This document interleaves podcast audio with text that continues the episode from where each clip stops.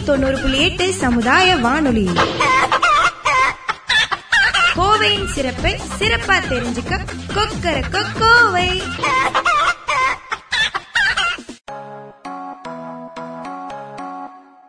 ரத்னவாணி சமுதாய வானொலி நேயர்கள் அனைவருக்கும் வணக்கம். நான் முனைவர் போ. ஸ்ரீனிவாசன் நுண்ணுயிரியல் துறை தலைவர் ரத்னம் கலை மற்றும் அறிவியல் கல்லூரி. கடந்த சில நாட்களா கொரோனா தடுப்பு பற்றின வி- விஷயங்களை நாம பகிர்ந்துட்டு வரோம். அதன் தொடர்ச்சியா வந்துட்டு இன்னைக்கு இந்த பதிவுல வந்துட்டு தடுப்பூசி கொரோனா தடுப்பூசி பற்றிய ஒரு சிறிய ஒரு கருத்து கணிப்பு நடத்தப்பட்டது.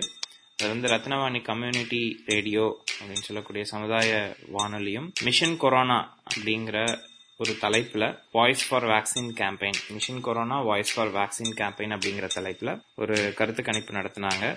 இதுல ஒரு செட் ஆஃப் கேள்விகள் வந்து கேட்டிருந்தாங்க. எல்லாமே வந்து கொரோனா தடுப்பூசி பற்றிய ஒரு கேள்விகள் தான். அந்த தடுப்பூசி பத்தின அறிவாக்கம் எவ்வளவு தூரம் இருக்கு? விழிப்புணர்வு எவ்வளவு தூரம் இருக்கு? அதை அலசக்கூடிய ஒரு கேள்விகள் தான் இருந்தது. கொரோனா தடுப்பூசிகள் வந்து அனைவரும் போட்டுக்கொள்ள வேண்டியவை ஒன்று. ஆம் இல்லை அப்படிங்கிற ஒரு கேள்வி கேட்டிருந்தாங்க. அதுல வந்து நானூத்தி தொண்ணூறு பேர். அது அதிகபட்சமான பேர். தொண்ணூத்தி எட்டு சதவீதம் வா- வாக்குகள் வந்து ஆம் அப்படிங்கிற அந்த கேள்விக்கான விடை வந்து தொண்ணூத்தெட்டு சதவீதம் ஆம் அப்படிங்கிற விடை கொடுத்திருக்காங்க.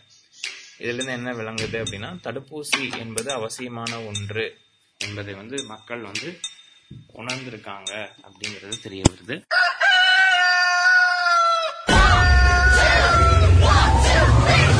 ரத்னவாணி தொண்ணூறு புள்ளி எட்டு சமுதாய வானொலி. கோவையின் சிறப்பை சிறப்பா தெரிஞ்சுக்க கொக்கர கோவை